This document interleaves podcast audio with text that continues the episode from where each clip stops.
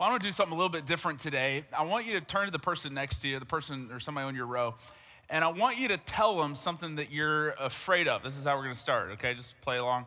Uh, I'm going to come back in just a moment. I'm going to tell you something I'm afraid of, and this is going to make me feel better if you've done this too. And we're just going to have a group therapy session today. Uh, but just turn to the person next to you, and it doesn't have to be your deepest, darkest fear. It could be, you know, taxes. It could be your mother-in-law. It could be whatever. Just pick something if she's sitting next to you, don't say that one just to just to tip. Um, but just uh, just turn to the person next to you, and then I'm going to come back and talk about a fear of mine today. So discuss amongst yourselves.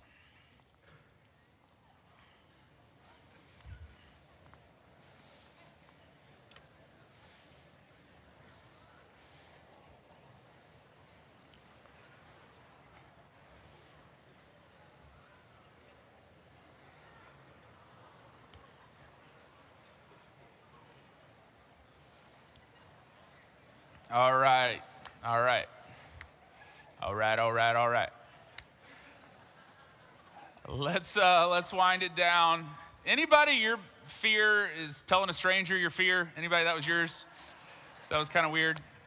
Uh, I, I wanted to do that because I want to talk about something I'm afraid of today. And I know we're not supposed to live lives that are just based in fear, but I think sometimes fears are good because they cause us to put boundaries in place. Uh, they cause us to know where certain limits or our limitations are. They, they can be something that are healthy and they begin to guide us. And so I want to talk about something I'm afraid of today. And maybe you'll walk out of here and this will be a fear of yours too.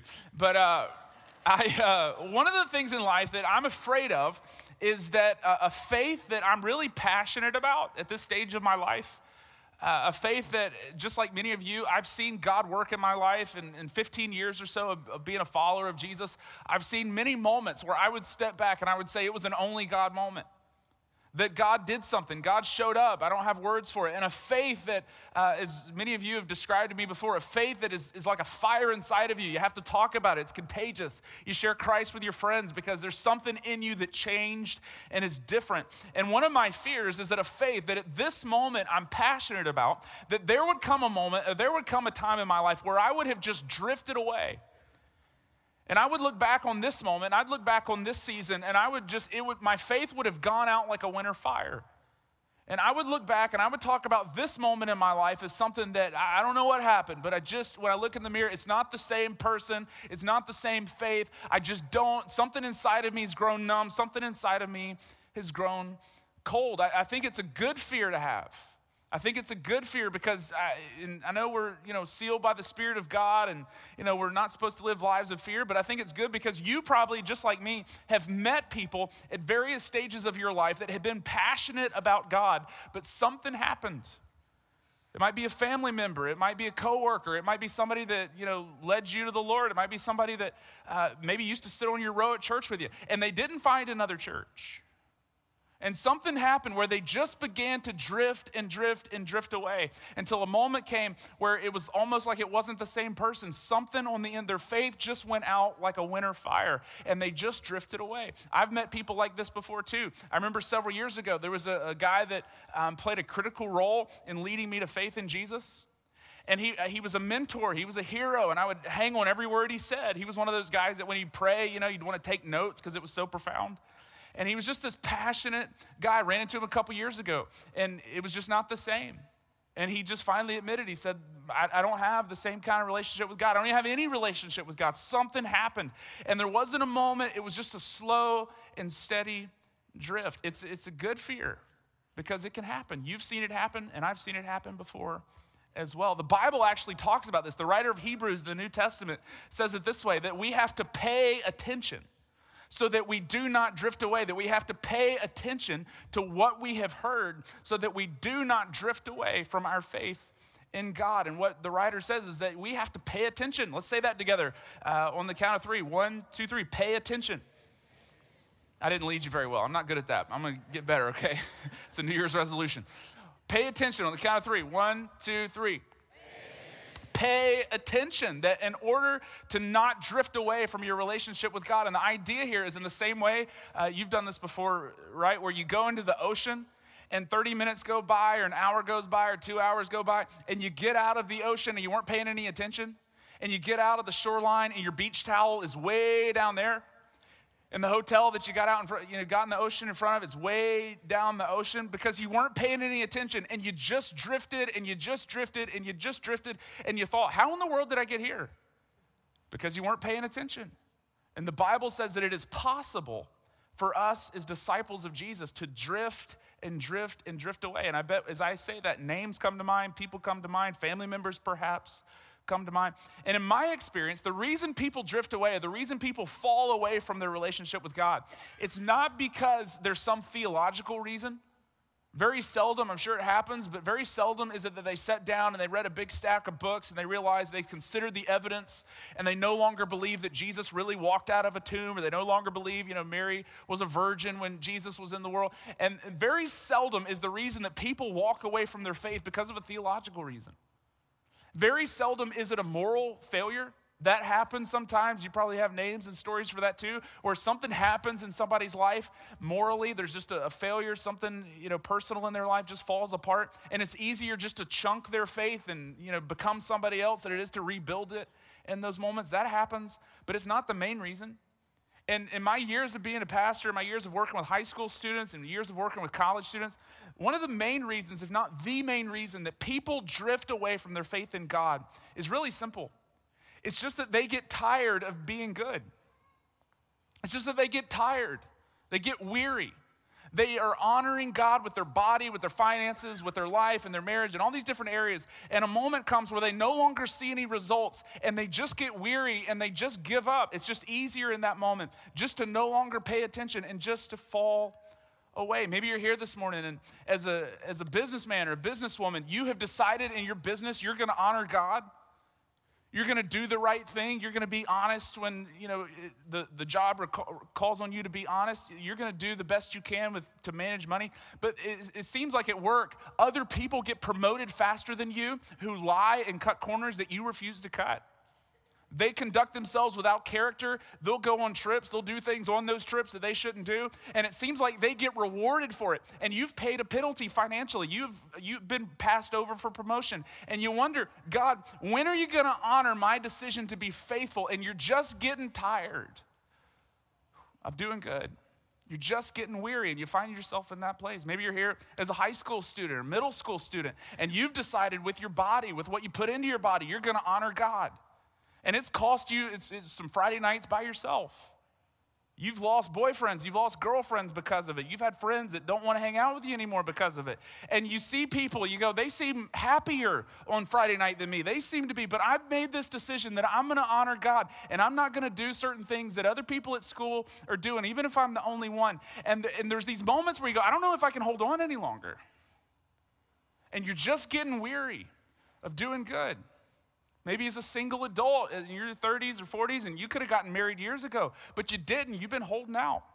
And you've been honoring God with who you date. You've been honoring God. And this time of year, especially, you hate it because you get all those Christmas cards and they have all your friends' kids on them. You just want to throw them in the trash or in the fire because you're just, you're just this reminder.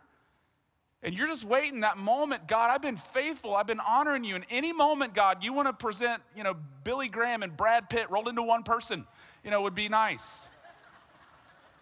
And it just hasn't happened. And you're weary, and there's a part of you goes, I'm just gonna marry the first person that comes along, and I don't care what he looks like. I don't care who they are. I don't care what she looks like. I just, I'm just tired of being alone. I'm just weary. Maybe you're here as a married couple, and you, in the last year, 10 years, however long, you've hit this season where it's just really difficult to honor God in your marriage. And you've had friends that have bailed on their marriage for way less reasons than yours and your struggle and your time, you're going, God, we've made this decision that we're going to honor our commitment, our vow before you as God, and to our, our vow to each other. But we just need a break in the clouds. And this season of Christmas was just this reminder that it's still not going well. And you're going, God, I don't know how much longer I can hold on. And I just need a moment where I feel like you are honoring my decision to honor you with my body, with my time, and my marriage, and my finances, whatever it is. And those are the moments where we're weary those are the moments when we're tired. Those are the moments when people stop paying attention and they begin to drift and drift and drift away, where one day they wake up and it's just not the same anymore. Well, the good news is the Bible, in many different instances, talks to groups of people and to individuals that are weary and are tired of doing good. The Bible, in many different instances, and we're going to look at a story in particular today, where God sends a prophet to speak to a group of people that are just like you and me, that find themselves in this situation where they're going, God, we don't know if we can keep holding on. If you have a Bible, you can turn with me to Isaiah chapter 40. Isaiah chapter 40. And there's one promise that we're going to get to in particular today that I want to land on that is just a beautiful promise that God gives in the middle of this story. 2,700 years ago, Isaiah chapter 40. If you don't have a Bible, we put it on the screens, but just go. It's about halfway through the Bible, right there in the middle of the Old Testament. Go to the middle and then just a few pages over. Isaiah chapter 40 is where we're going to be. And here's the story it's about 2,700 years ago, and a few thousand years before that, Israel, who's the nation that God speaks to and God speaks through, is just this massive piece of land. It's just this big chunk of land, and in Israel at this time, they have no king. And they begin to look around at all the nations that surround them, to the north and to the south, to Aram, to Philistia, and they go, God, they have a king, and they have a king, and they have a king. Will you finally, God, will you just give us a king? And you can read about this all throughout the Old Testament. They go, God, we want a king. And finally, God gives them a king. And who's the first king of Israel? Anybody know? Saul. Very good. I think I heard one. I heard one Saul. Uh, Saul is the first king of Israel. Um, some of you, it's your worst fear, getting called on in church. Um, we're going to keep going, okay? Who's the second king of Israel? Anybody know the second king of Israel is? David, okay, very good. David's the second king of Israel, and David's the great king. wrote most of uh, mo- wrote most of the Psalms, and he made some bad decisions, but for the most part, we regard David as this brilliant, unbelievable king. The third king of Israel is a guy named Solomon, yeah, exactly. Solomon, he's the third king of Israel. Well, after Solomon, everything just gets weird. In Israel, this big piece of land, it gets divided into two different kingdoms. It gets divided into the northern kingdom and it gets divided into the. Okay, this one's easy. Okay, southern kingdom. The southern kingdom. And the northern kingdom, they call themselves Israel. They keep that name. Anybody know what the southern kingdom calls themselves? Judah, yeah, very good. Judah is the name for the southern kingdom. And in the northern kingdom, in Israel, they have all these really bad kings, just terrible kings. They, in fact, they essentially become a pagan nation. They bow down to foreign gods. Their kings make pact with pagan kings and pagan nations. All kinds of just horrible things happen in the nation of Israel in the northern kingdom. In the southern kingdom, they go through some periods where they have some good kings and then they have some bad kings. They have some good kings and then there's some really bad kings. And the, the people of Judah, the people of the southern kingdom, regardless of who their king is, they are faithful to God. They keep the covenants, they keep the law, they go to temple, they pay their tithes, they do what they're supposed to do regardless of who their king is. And the story we're going to look at today, it's about 735 BC is the year it is, and at this particular time, Assyria is the world's superpower. Assyria is to the north of the southern kingdom, they're to the north of the northern kingdom, and they have all the guns, they have all the weapons, they have all the ammo. Everybody in the world is terrified of Assyria. In fact, their military tactics are so brutal, the things that they would do, we can't even talk about them in church. I mean, the Assyrians, even in history today, are just widely regarded as these brutal, brutal warriors. Well, here's what happens in the story today the king of the northern kingdom. He's a stupid king, and he makes a decision that he wants to invade and conquer Assyria. And so he goes to another nation who's just a little bit to the northwest of where the northern kingdom is a nation called Aram. And he goes to the king of Aram and he says, I think with our combined forces and our military tactics, we can conquer the Assyrians. It was a stupid and terrible decision, but that's what they decided to do. Well, the southern kingdom, in the southern kingdom, there's a king, and his name is Ahaz. And Ahaz at this point is about 20 years old, and he is a terrible, terrible king. In fact, he's such a bad king that when Ahaz dies, and they never did this with any of the kings, they take his body outside of Judah because they don't even want him buried around them. He's, I mean, that's a sign that you've been a really bad, uh, terrible king. And so he's the king at this time, and he gets a letter from the king of the northern kingdom that says, Here's our plan. Aram and I are gonna, the nation of Aram and, and the northern kingdom, Israel, we're gonna join forces and we're gonna conquer the Assyrians. Well, Ahaz is a bad king, but he's not a stupid king. And he knows that there is no way, even with the combined forces of Aram and even with the combined forces of, of Israel, they cannot conquer the Assyrians. And this is to sign his own death warrant. He also knows that if he doesn't sign it, the northern kingdom and Aram will be so offended, and this is eventually what ends up happening, they might advance their troops south and just destroy Judah. Well, normally the king could go into the synagogue, could go to the temple, and could make some pleas on behalf of the nation before God and say, God, will you do something? And many times, all throughout the Old Testament, this is what the king would do. He would go into the temple and he would pray with the prophets, God, can you do something? We're about to go to war. And God would intervene and show up. Well, because Ahaz is such a wicked king, he can't do that. And he gets word one day when he's trying to decide what to do that the northern kingdom in Aram, they've just decided to advance southward and destroy Judah. Well, the people, they don't know what to do.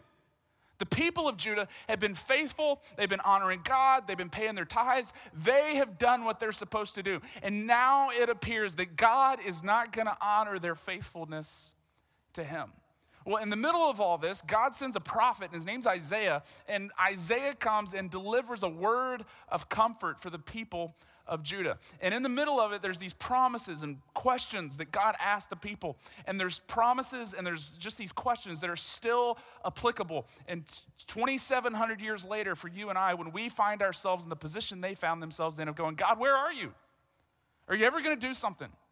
Are you going to show up in the middle of this? And here's the story Isaiah chapter 40, starting in verse 1. Isaiah comes to the people of Judah. They've been good, they've done what they're supposed to do. Comfort, comfort my people, says your God. Speak tenderly to Jerusalem. Jerusalem was in the southern kingdom. And proclaim to her that her hard service has been completed, that her sin has been paid for that she has received from the Lord, from the Lord's hand, double for all her sins. And there's this tendency that you have, and there's this tendency that I have, whenever it feels like God has turned his back on us, to say, Am I being punished? Did I do something wrong?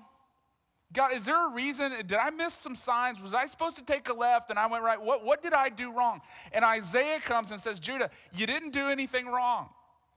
That's not how God is, is playing this game. He's not punishing you for something. You, the penalty for your sins has been paid. That's not the issue. And then he goes on and delivers this promise to them. He says, A voice of one calling in the wilderness, prepare the way for the Lord.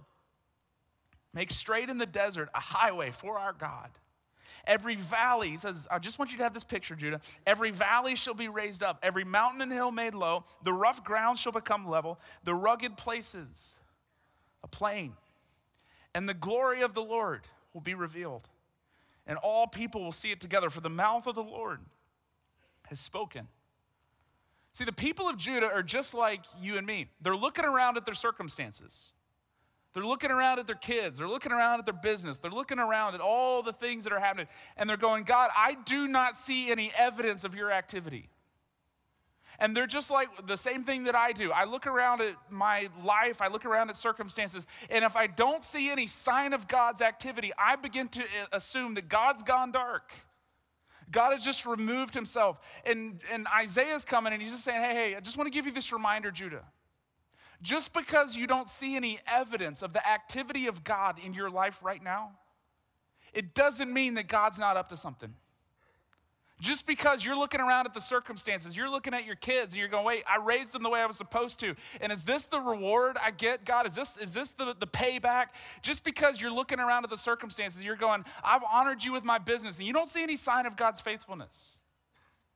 It doesn't mean that God is, is, has turned his, his ear away from you. It doesn't mean that God isn't up to something. He says, I just want you to have this picture, Judah. Although you're looking at your circumstances, it doesn't mean that God is not active in doing something right now. And he keeps going and he asks this series of questions. He asks some of the most profound and beautiful questions that at any moment in your life when you find yourself weary and just wanting to give up, or you find yourself standing at the edge going, I don't know if I can keep doing this. These scriptures are just so beautiful to read. We'll go to verse 12 in Isaiah chapter 40. He says, Judah, who has measured the waters in the hollow of his hand? Or with the breath of his hand marked off the heavens? Who's held the dust of the earth in a basket? Or weighed the mountains on a scales and the hills in a balance? Who can fathom the Spirit of the Lord or instruct the Lord as his counselor? Whom did the Lord consult to enlighten him? Or who taught him the right way? Who was it that taught him knowledge or showed him the path of understanding? Who among us has ever given God advice or counseling on anything? Has God ever found himself in a bind where he's going, I have no idea what I'm going to do? I need to call Jared. Only one option left. I got to figure out where Jared's at. Where's he at? I got to call him right now. Has God ever needed you? Has God ever come to you and said, Hey, hey, can you, can you help me out? I made some bad financial decisions. No, but we have found ourselves time and time again on our knees, even if you're not a Christian, pleading, God, if you're out there, so can you do something? And he's going, Who among us, do, have, Israel, Judah, have you forgotten who God is? This is the God who's made all things. And he goes on and he says this in verse 15 Surely the nations are like a drop in a bucket. They are regarded as dust on the scales. He weighs the islands as though they were fine dust. And they're so concerned about Assyria, and they're so concerned about the northern kingdom. He says, Lebanon is not sufficient for altar fires, nor its animals enough for burnt offerings. Before him, all nations are as nothing. They are regarded by him as temporary and, wor- or, excuse me, as worthless and less than nothing. He says, Come on, Judah. You, are you really, Judah, are you, Jared, are you really willing to walk away from, from the God who made all things? Because of a temporary set of circumstances? Because this, when we find ourselves weary, when we find ourselves wanting to unplug and just stop paying attention and find ourselves on the beginning, you know, of the place where we're beginning to drift away from God, He's going, Judah, are, are, you going to walk away from the God who's permanent, the God who spoke all things into existence because a temporary set of circumstances aren't going your way? Are you going to trade in the God of all that? Because of this. And you're frustrated about circumstances, Judah. You're frustrated. I, I understand that. But are you going to turn your back on the God of all that? Because you didn't become a Christian because circumstances were going your way. In fact, for a lot of us, you became a Christian because they weren't. Are you going to turn your back? It's not because now you've realized that the, the, God's not true. It's not because you've come to this point where you go, well, God must not be out there. It's because you're looking at your circumstances and they're temporary. And he's going, Are you going to walk away from the God who made everything? Are you going to make that trade? The God of all that? Because of a, of a business, because of finances, because of money, because of job, because of, you know, you're 17 and it doesn't feel like God's shown up in the way that you, are you going to walk away from the God of all that because of that? Judah, Jared, come on. I know it seems like a big deal and maybe it is, but it's temporary. I just want to remind you of who I am as your God. And he keeps going. And he says in this, this in verse 22, I've always loved this verse. He sits enthroned above the circle of the earth. I always thought if only Christopher Columbus would have just read the Bible, it would have saved him so much trouble. The joke's a slow burn, okay? You're gonna get it at lunch, and it's hilarious, okay? Maybe not. And its people are like grasshoppers they're going, God, you're not big enough for Assyria. And he's going, Assyria, you kidding? They are like a nation of grasshoppers to me as God. I'm the God of history. This is who I, Judah, don't forget. Don't walk away. And his people are like grasshoppers. He stretches out the heavens like a canopy and, stre- and spreads them out like a tent to live in. He brings princes to naught and reduces the w- rulers of this world to nothing. No sooner are they planted, no sooner are they sown, no sooner do they take root in the ground than he blows on them and they wither, and a whirlwind sweeps them away like chaff. To whom will he to whom will you compare me? Or who is my equal? Says the Lord. Lift up your eyes and look to the heavens. Who created all these, Judah? Who created all these, Jared? Just look at the stars. Who created all these? He brings out the starry host one by one and calls forth each of them by name. Because of his great power and mighty strength, not one of them is missing. Come on, Judah. Nations come and go. Economies, they're going to come and go. All the things and infrastructure of power in our world, it's all going to come and go. But God is the God of history. And are you going to abandon the God of history, the God who's permanent, the God who's never getting off his throne because you're looking at your circumstances and the things that, you know, the grasshoppers have made? And are you going to look at that and say, I'm walking away from the God of all that because of that? Come on, Jared. Come on, Judah. Don't abandon what you know to be true. Don't abandon the God who made everything because you're looking at your circumstances. And the next time you find yourself in that place where you're going, I don't know if God's big enough for this moment. I don't know if God can do something about this. Just go outside. Here's what he tells the people to do just go outside and just look up at the stars and just start counting them. And begin to realize that not one star is out of place, not one star is missing. God placed them all there by hand. And just take a deep breath. Am I willing to walk away from the God who made all that? Because of that guy, because of that girl, because they don't want to hang out with me, because of money, because they got the promotion? Am I going to walk away from the God who made all that because of that? Let's go on, Judah, Jared, come on, don't make that trade. You will live to regret making that trade. Don't drift away now. Don't walk away from what you know to be true. And he keeps going and he asks him another profound question. Why do you complain, Jacob? Why do you say, Israel, my way is hidden from the Lord? My cause is disregarded by my God. You ever felt that way before? You feel that way now? Why is my cause disregarded by God? At work, as a businessman, as a businesswoman, when I've been faithful, when I've done what I'm supposed to do, and I thought God was, was going to reward me for it, but it seems like the opposite has happened. Why has God disregarded my cause? As a high school student who's done everything I can within my power to honor God with my body and with my mind, and maybe I've made some mistakes in the past, but from this moment forward, I've decided I'm gonna live a certain way. And God, why does it feel like I'm alone in this? Is my cause disregarded by God as a single adult who's just waited and waited and waited, and I'm tired of being a bridesmaid, never a bride? You know, I'm tired of living in such a way that I feel alone. Is my cause disregarded by God? And then he gives a promise to the people. And this promise was true 2,700 years ago, and the promise still is true for you, and the promise is still true for me. And he says this to him In that moment, when you find yourself in that place of saying, Is my cause disregarded by God? He says, I want you to remember, do you not know? Verse 28 Have you not heard? The Lord is the everlasting God, the creator of the ends of the earth. He will not grow tired or weary. This is the God who doesn't sleep, and his understanding no one can fathom. He gives strength to the weary and increases the power of the weak. And if you have a Bible, just highlight that, just mark it, just memorize it. He gives strength to the weary, increases the power of the weak. Even youths grow tired and weary, and young men stumble and fall. But those who hope in the Lord, will renew their strength. They will soar on wings like eagles. They will run and not grow weary. They will walk and they will not be faint. He says, This is a promise when you find yourself weary. And he says, Hope in the Lord.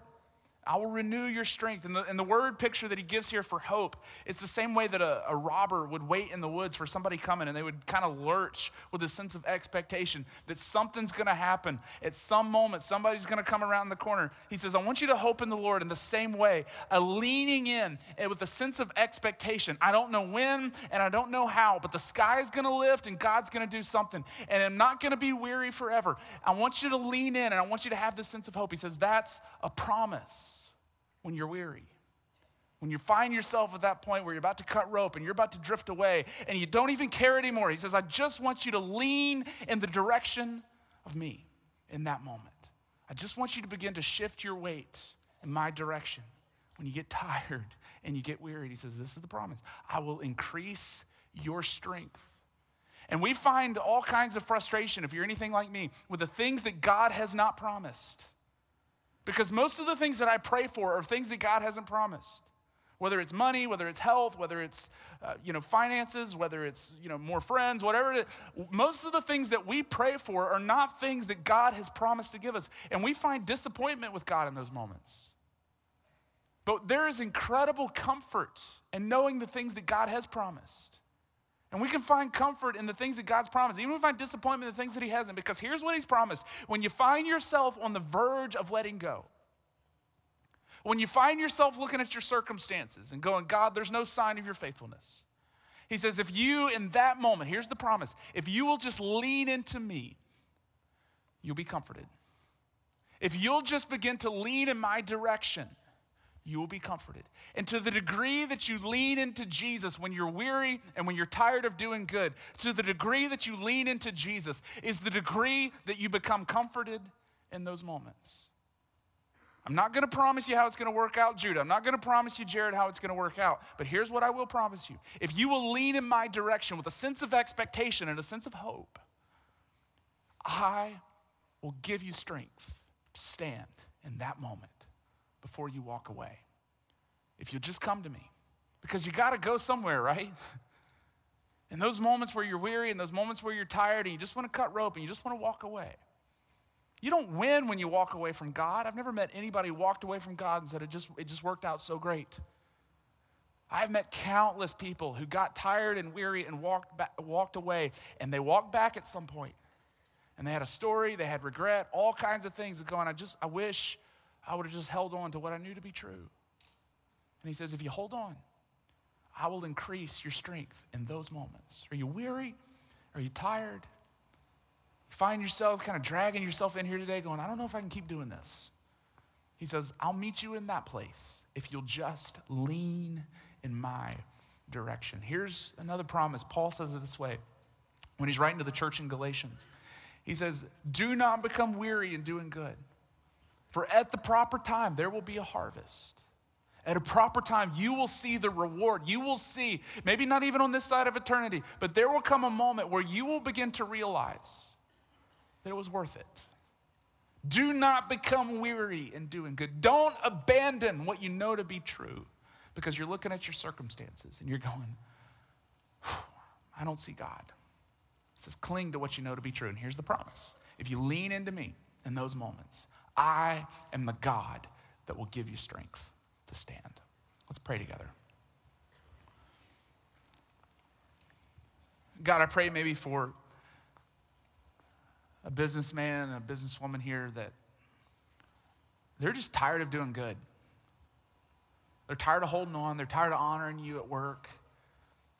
It seems like you blessed other people who've been way, way less honoring with their money, with their time, with their family. And God, they're just weary. I pray you give them strength today. God, I pray maybe for a married couple that's here. They're just barely hanging on. They're just in that place where it'd just be easier at this moment just to walk away. Will you give them strength? God, I pray they'd stand back on this side of eternity and they would say, God, if we just would have known then what we know now, it would have been easy to hold on. Give them strength. Give them the strength to stand in this moment, God. Got to pray for high school students and college students maybe that have come home, and it's just hard to go back to school and face a culture where sometimes, some days they feel like they're the only one that's decided to honor you with their body, with, their, with what they put into their body. God, I just, I just pray, would you just give them strength to stand right now? Would you give them strength? Would they lean in your direction? It's in Jesus' name we pray. Amen.